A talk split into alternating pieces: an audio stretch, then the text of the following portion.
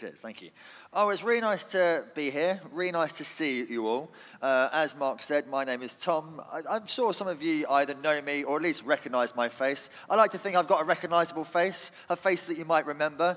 Um, I go to the Fordingbridge site of NLCC. I've come to Wimborne and preached a couple of times, and I've seen you at other, other kind of events. But if I haven't met you before, it's really, really nice to meet you. I'm not going to lie. Uh, I, I, was absolutely terrified about this preach. And when I came today, I was, I, was, I was trembling, but it does help standing here seeing your friendly looking faces. So that, that certainly, certainly helps. Uh, so, yeah, my name's Tom. I've, I've been at um, Fordingbridge site, NLCC, for about six years. Uh, I've got two, I want to say small children, but I fear they're not actually small anymore. I know there was a chat outside about the fact that they might end up being the tallest people in the world. Uh, and I'm also married to Ellie, who's that person just there. So um, there we go, that's me. Now, uh, when, as we are doing in NLCC, we have a preaching series through books of the Bible, one of the great blessing, blessings is that sooner rather than later, you get to preach on pretty much everything. One of the main disadvantages of doing that is that sooner or later, you end up preaching on pretty much everything. Because I'm about to read something from Mark 10 that might sound quite, um, quite harsh, maybe quite condemning. However, as we unpack it, I pray that we will understand what Jesus is actually saying and we'll actually discover that it's talking about freedom and hope and grace.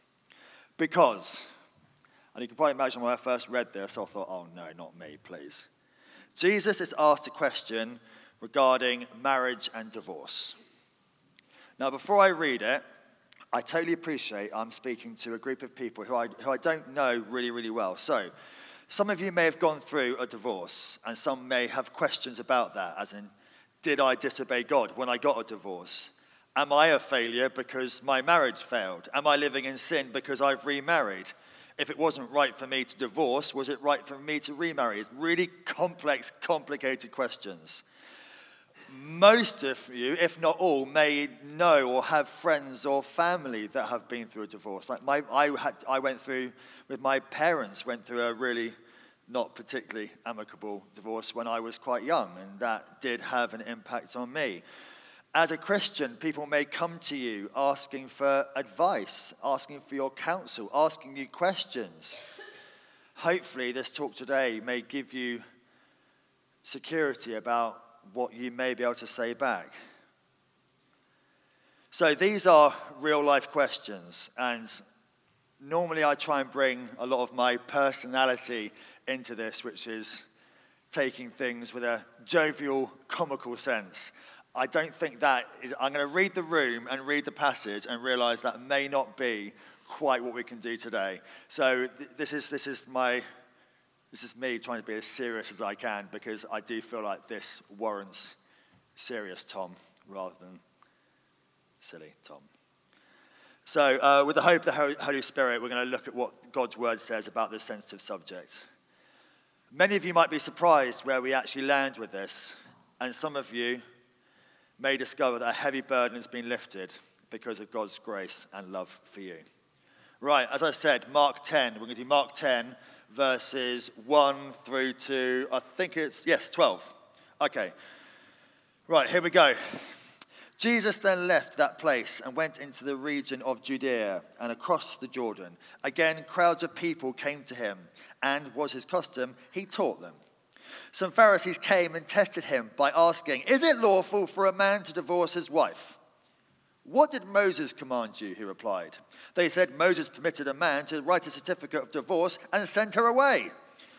It was because your hearts were hard that Moses wrote this law, wrote you to this law. Jesus replied, But at the beginning of creation, God made them male and female. For this reason, a man will leave his father and mother and be united to his wife, and the two will become one flesh. So they are no longer two, but one. Therefore, what God has joined together, let man not separate.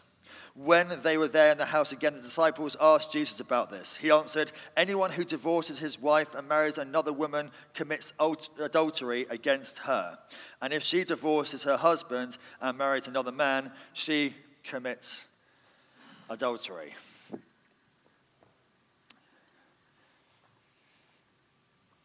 Right, so um, I'm going to pray. A, cl- a classic Tom prayer, which is really short and simple.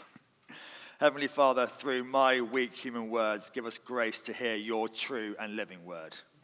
Amen. Okay, so those verses might have sounded pretty cold and harsh. The reason it sounds rough is because we often filter the Bible's meaning through our lens, our culture, and our experiences. If this is new to you, let me say up front what you think it says is not actually what it says. Let me try and show you some truth that will change how you feel towards it. So, I'm going to approach this passage by splitting it up into the two A's the attack and the answer.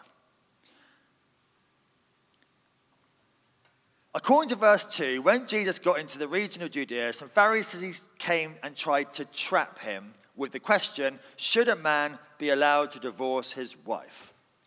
So, how is this a trap? How is this attacking? Well, what we need to realize is the context as to the culture was like then, but also the motivation behind the question. So Matthew and Mark both comment about this encounter. Matthew adds something very significant to the question. Matthew said the Pharisees asked, Should a man be allowed to divorce his wife for just any reason? And that little bit at the end is quite key. Jesus knows exactly what they are referring to.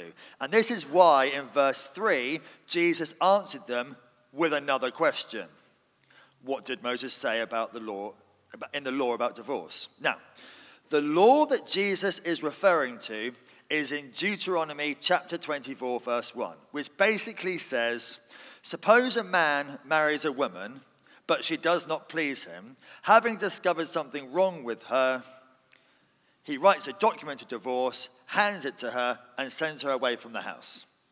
That's the law that we're talking about. Now, one quick thing to point out is why this certificate was introduced in the first place by Moses.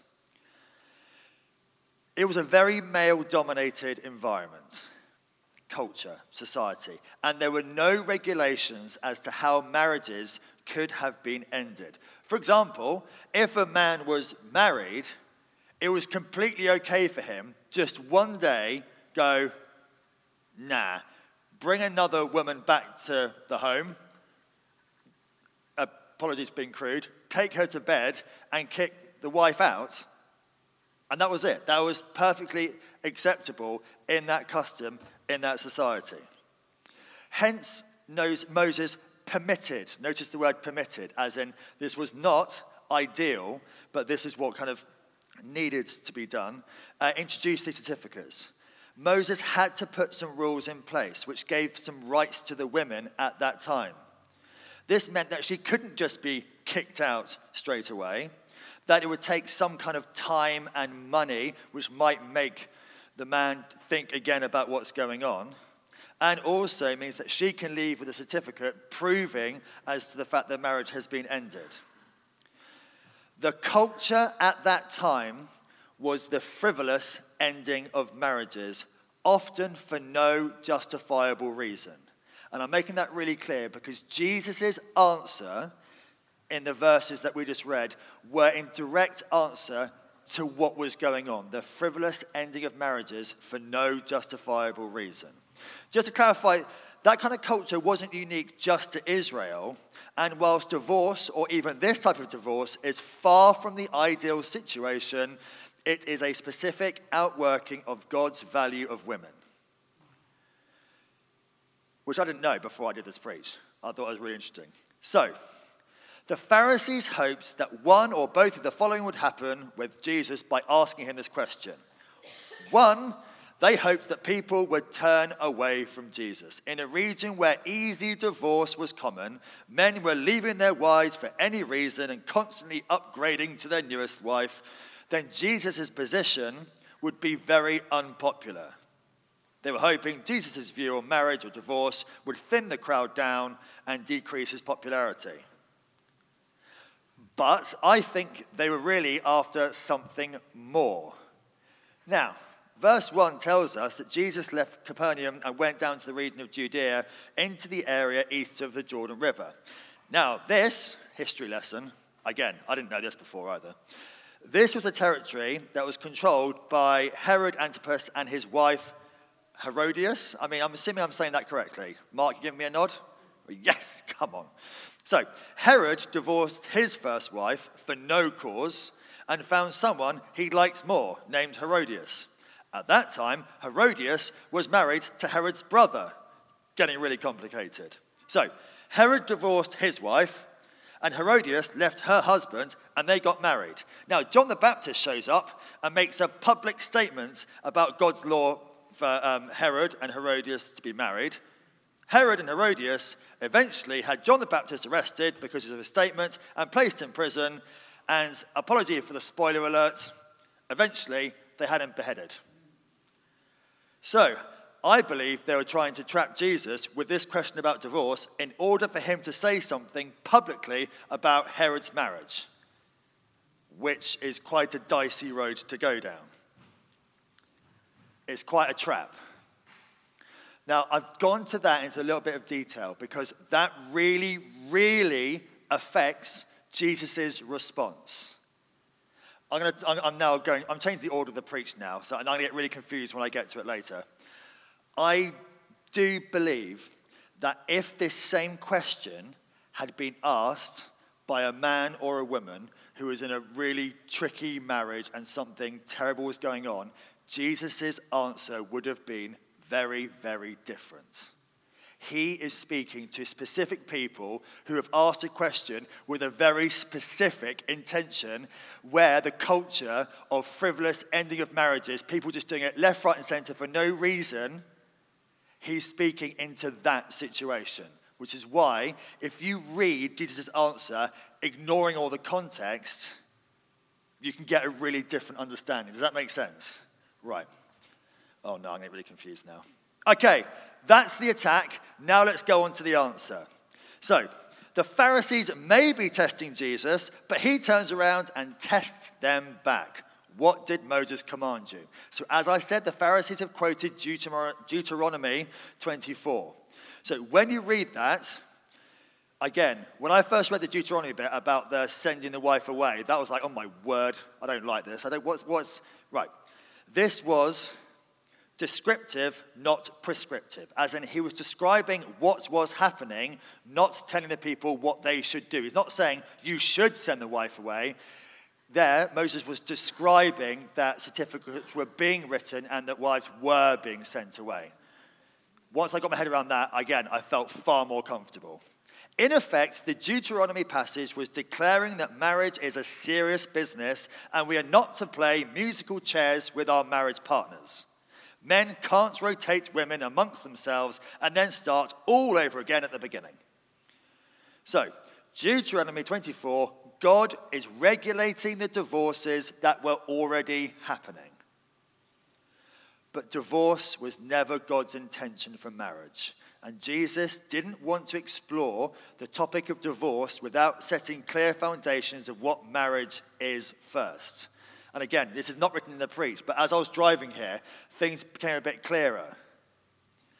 What I think Jesus was getting at when we are saying this is that the frivolous ending of marriage was going on because they didn't actually have an idea, a clear idea of what God's intention for marriage was in the first place. Because if they did, they wouldn't be ending it left, right, and center. Therefore, in the rest of that passage, Jesus didn't talk huge amounts about divorce. He talked loads about what marriage is actually. So I'm now going to fire you some observations about what is being said about marriage. So, first principle marriage should be based on God's word. When Jesus was asked about divorce, what was his response? He responded with, What did Moses say about the law of divorce? So, this is the Old Testament way of saying, What does God say about it? Jesus was committed to upholding the authority of Scripture. He believed and demonstrated that God's word is true and right about everything it addresses. We should always give God's words authority over every aspect of our lives. This means we submit our beliefs, our feelings, and our behaviors to the authority of God's word. This is where we ask How do I have a strong marriage? What does God's word say? How do I raise and parent my children? What does God's word say? How do I manage my money well? What does God's word say? What if my spouse is not a believer? What does God's word say? What if I want to divorce my spouse? What does God's word say? What if my spouse wants to leave me? What does God's word say? That is where the foundation lies. Always start with God says first and work from there. Jesus is demonstrating the authority of Scripture on this subject. Principle two marriage is not free from problems. I was tempted at this point to give some kind of anecdotal example of that. I don't, I don't know how well that would have gone down. But anyone here who is married, marriage is not free from problems. Remember the response from the Pharisees that Moses says there was a document for divorce can be written, and that would be the end of the marriage. Again, this was never meant to be an easy and quick divorce. The document of divorce was like for severe issues, whether you were married back then, or as in in the culture of when this was being written, or now, all marriages have problems. Some are more severe than others, but all marriages are difficult at some point. So, in case this is new to you, let me give you three biblical reasons for divorce that God words mention. So, God does allow divorce for major issues. So, back in Deuteronomy 24, that idea of something being wrong with her. When you look at the whole counsel of God on marriage and divorce, this is not about a spouse burning the Sunday roast. This is not about home repair or just your spouse just simply being irritating. This refers to major breaches in the marriage covenants. Since God did not get specific with these details of this, we are allowed to use our own wisdom and common sense to determine a major breach or pray about it and ask God. It would be the case that we would long to see restoration and reconciliation as a fruit of true repentance over and against a scramble towards divorce. A breach in the marriage covenant does not immediately demand divorce, but may be the only healthy outcome in response to unrepentance or unhardened hearts. God allows divorce for adultery. Jesus says, you have heard the law that says a man can divorce his wife by merely giving her written notice of divorce. But I say that a man who divorces his wife, unless she has been unfaithful, when Jesus refers to the written notice of divorce in Matthew, he is talking about those notes of divorce for any small or insignificant reason. So remember, there was that prominent view of that day even though that it was wrong. Jesus is saying you are not permitted to divorce your spouse for a small or insignificant thing. And that, that's the bit we keep coming back to.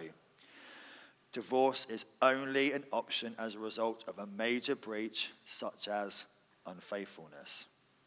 And the third reason is God allows divorce for abandonment. When the Bible talks about mixed marriages, this is not about skin color, it's about faith. Throughout Scripture, God would command his people to not marry non believers. A mixed marriage in the Bible is a Christian married to a non Christian, a believer married to a non believer. There are situations where a believer is married to an unbeliever, and in these situations, God's word does say if a husband or wife who isn't a believer insists on leaving, let them go. In such cases, the believing husband or wife is no longer bound to the other, for God has, God has called you to live in peace. So, these allowances for divorce remind us that marriages will have problems, but all of these allowances should not be the first option nor the second, nor the third. God calls us to do everything we can to make the marriage succeed before looking at the option of divorce. God knows that marriages are going to have some severe issues, and because of His grace, He allows for divorce and remarriage when a major breach happens in the marriage covenant. So, principle three marriages disintegrate due to hard hearts. No two marriages are the same. And there are many reasons that a marriage might fail. But Jesus gives us insight into, well, into why God allows for divorce when he said in verse 5, he wrote this commandment only as a concession to your hard hearts. When a marriage breaks down, is an indication that someone had a hard heart. A hard heart is a heart that becomes unyielding over time and has become calloused and insensitive towards their spouse or God's will for their marriage. A hard heart refuses to accept God's teaching and training on how to be faithful towards their spouse or how to love their spouse.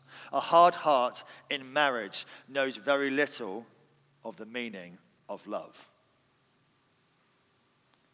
Principle four? Four. Marriage is to be monogamous. I was terrified of not being able to say that word properly. Marriage is to be one to one. Jesus said in verse 6, but God made them male and female from the beginning of creation.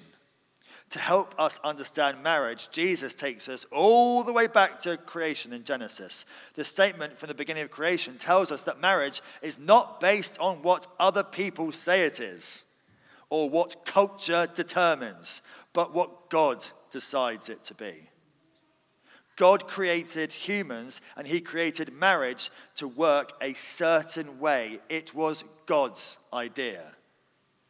There we are told God made one male and one female. There was no one else. There was no one else to compare your spouse to. There was no one to cheat with. There was no one to leave your spouse for. Adam had one option, and it was Eve. Eve had one option, and it was Adam. By creating one man and one woman and letting that be the first couple, God is demonstrating what marriage should look like one male, one female. This also means that God's provision at work for them meant that those things that can only be found and fulfilled in another person were perfectly met in each other. There was no need to look elsewhere, and the same is true for us. Next principle marriage is intimate unity. Well, at least it's designed to be. At the end of verse 8, Jesus says there are two, sorry, the two are united into one. Oneness in marriage refers to two whole lives uniting together as one emotionally, sexually, intellectually, financially, spiritually, and in every other way. The two are united into one in purpose. They are so close that they function like one person, balancing each other's strengths and weaknesses so that together they can fulfill their God given calling as a couple. Myself and Ellie, we complement each other quite well. I am quite aloof, I'm quite loud, I can't help but arrange, go and do things. Ellie is, I'm afraid to say, quite introverted. She brings it back down so that we balance each other out.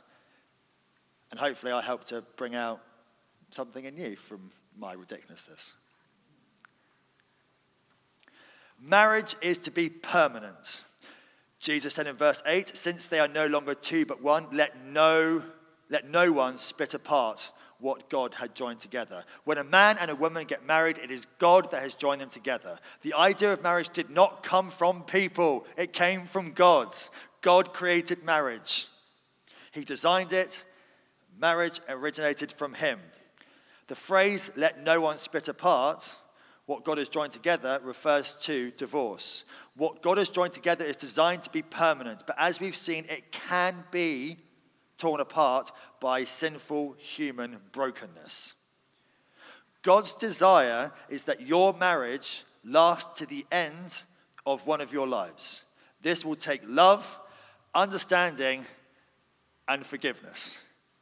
However, God is very aware that not all marriages will make it. But even so, part of God's glorious grace is that when divorce is necessary, sorry, I need to say this properly. When divorce is necessary, it doesn't mean the end of a person's relationship with God. God does not abandon you because you've gone through a divorce. He still loves you unconditionally. He still cares, He still hears your prayers, and He still wants to give you wisdom throughout your life. He is with you and for you no matter what your situation or circumstances. Black and white. All marriages are created equal, but not all divorces. So now we come to that last bit where he's talking to the disciples in verses 10 and 12. He told them, Whoever divorces his wife and marries someone else commits adultery against her. This is the bit that people read and can take the wrong meaning from. And if a woman divorces her husband and marries someone else, she commits adultery. Now, remember, this is in, ref- in reflection to the frivolous ending of the marriage, as in divorcing someone because they haven't done perfectly mown stripes on the lawn burning the food. Don't pick after, after themselves. Where God is concerned, if you've ended the marriage frivolously, the original marriage is still intact. It has not been ripped apart by a breach of the marriage covenant. God's word makes it very clear that all marriages are created equal, but not all divorces. I really, really want to draw out and emphasize the buckets and buckets of God's grace that He is willing and is able to lavish on us, no matter what our marital status was, is, or will be. Even the woman caught in adultery in John 8 is not treated with contempt by Jesus, but with undeserved kindness and gentleness.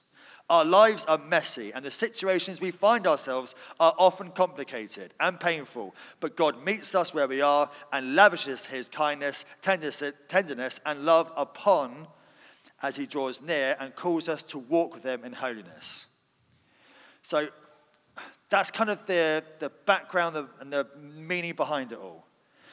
I'm about to say we're going to go to application, but I'm really hoping some of the things I've said so far we've already able to draw and apply already. But basically, what does this actually mean for us?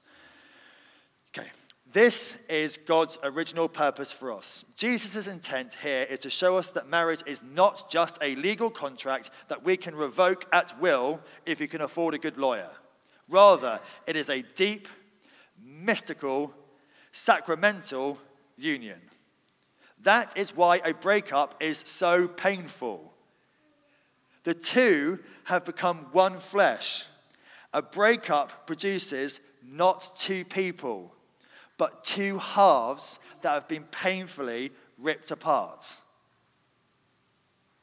Sometimes, if you're walking through a trackless forest, you can get lost. When that happens, a good thing to do is climb a tall tree, get above the forest cover, and get your bearings again on the sun and the landmarks. That's what Jesus is doing here. It's easy for us to get lost in the daily struggles of marriage or the intricacies of divorce law or to forget what God has called us to in the first place. Jesus is giving us an opportunity to climb a tree, get our bearings, and remind ourselves of God's original plan. That is what biblical divorce law is all about. It is not describing God's original intention, rather, it is a concession to human sinfulness. It was a recognition that because of the human brokenness, God's ideal is never fully achieved. And in some cases, a situation causes so much harm that dissolution is the only solution. But still, it wasn't God's plan. Permanent commitment and lifelong faithfulness is what God wanted to see. So, let me conclude with a few little points. First, this passage is teaching us that the sort of love and intimacy we yearn for is best achieved in a lifelong, faithful, monogamous union with one person. Many people today don't seem to believe this. When I was, right, I'll tell you what, reading about this on the internet, it's a dangerous thing to do. And I did come across this kind of article adverts, which had the tagline, Life is short, have an affair.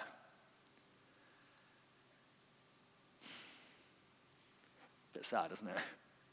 Too many people whose marriages seem stale and boring to them, the idea of having an affair seems exciting. But the excitement of unfaithfulness is very short lived, and the pain that follows can last forever. Second, the passage shows us that marriage is a way of discipleship. It is important to say this because sometimes in Christian history, the church has implied that celibacy, especially in monks and nuns, is a higher way of following Jesus. And while dedicating, whilst dedicating your life to Jesus in this way is of great value, either for a season or a lifetime, there is a unique and joyful mutual submission, unity, and opportunity for discipleship than can be found within the bounds of a godly marriage. This section of Mark's gospel shows us Jesus on his way to Jerusalem teaching his disciples about denying themselves, taking up their cross, and following him. Marriage requires enormous quantities of this self denial.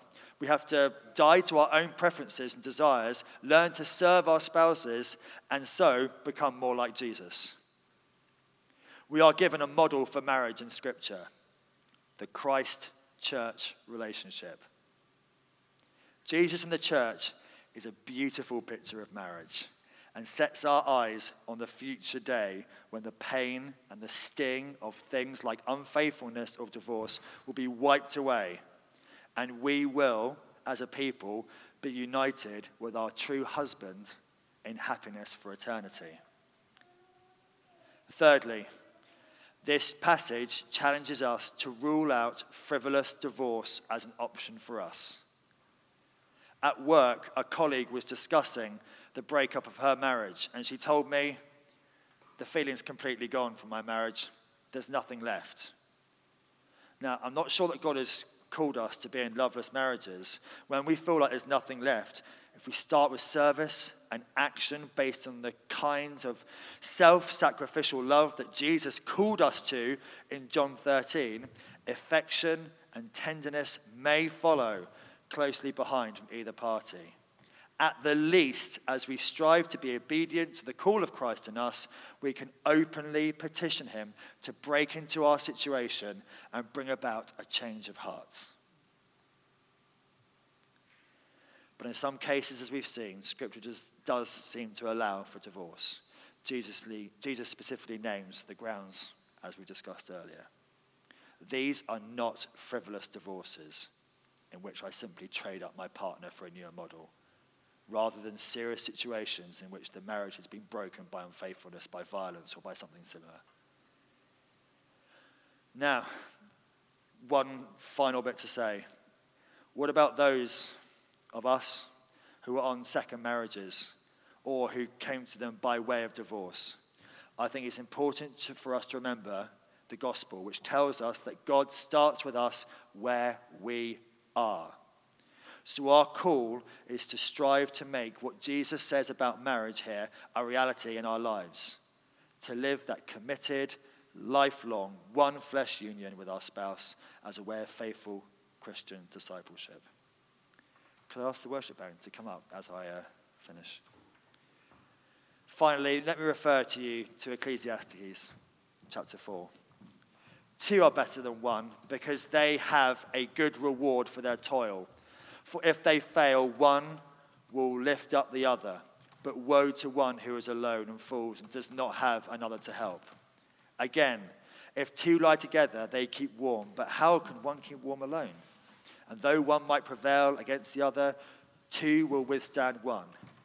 A threefold cord is not quickly broken. To me, it is clear this threefold cord refers to the help of God, and it can be applied to marriage, in which God and the couple are partners together. So let's not be afraid to call on God's help. God has a huge stake in the success of marriages. Furthermore, Jesus is able to heal our hard heartedness and give us strength to serve one another in his name. So, for those of us who are married, let us live our marriages in God's sight call on God's help, strive towards God's best for us, and look forward to the day when all our brokenness is healed in the kingdom of God. For all of us, we will have a role to play in supporting married friends and family. If they know you as a child of God, they may come to you for wisdom. They may come to you for support. And whether they come to you for prayer or not, you can send a prayer their way as well. Our response today is going to be a reflective one. If you're married, is God part of it? Have you got that threefold cord? If there are troubles with it, ask for prayer. It seems like an easy thing to do, but can be really, really hard. If you have friends or family that have been through a hard divorce and they're struggling, then hopefully some of this word has given you some something to base advice and wisdom on. And if nothing else, out of this question about divorce, God has flipped on his head and basically said, This is what marriage is. This is what marriage really is. And if you keep hold of that, this frivolous divorce that Jesus was saying you can't do, it won't happen because of what God's plan for marriage is.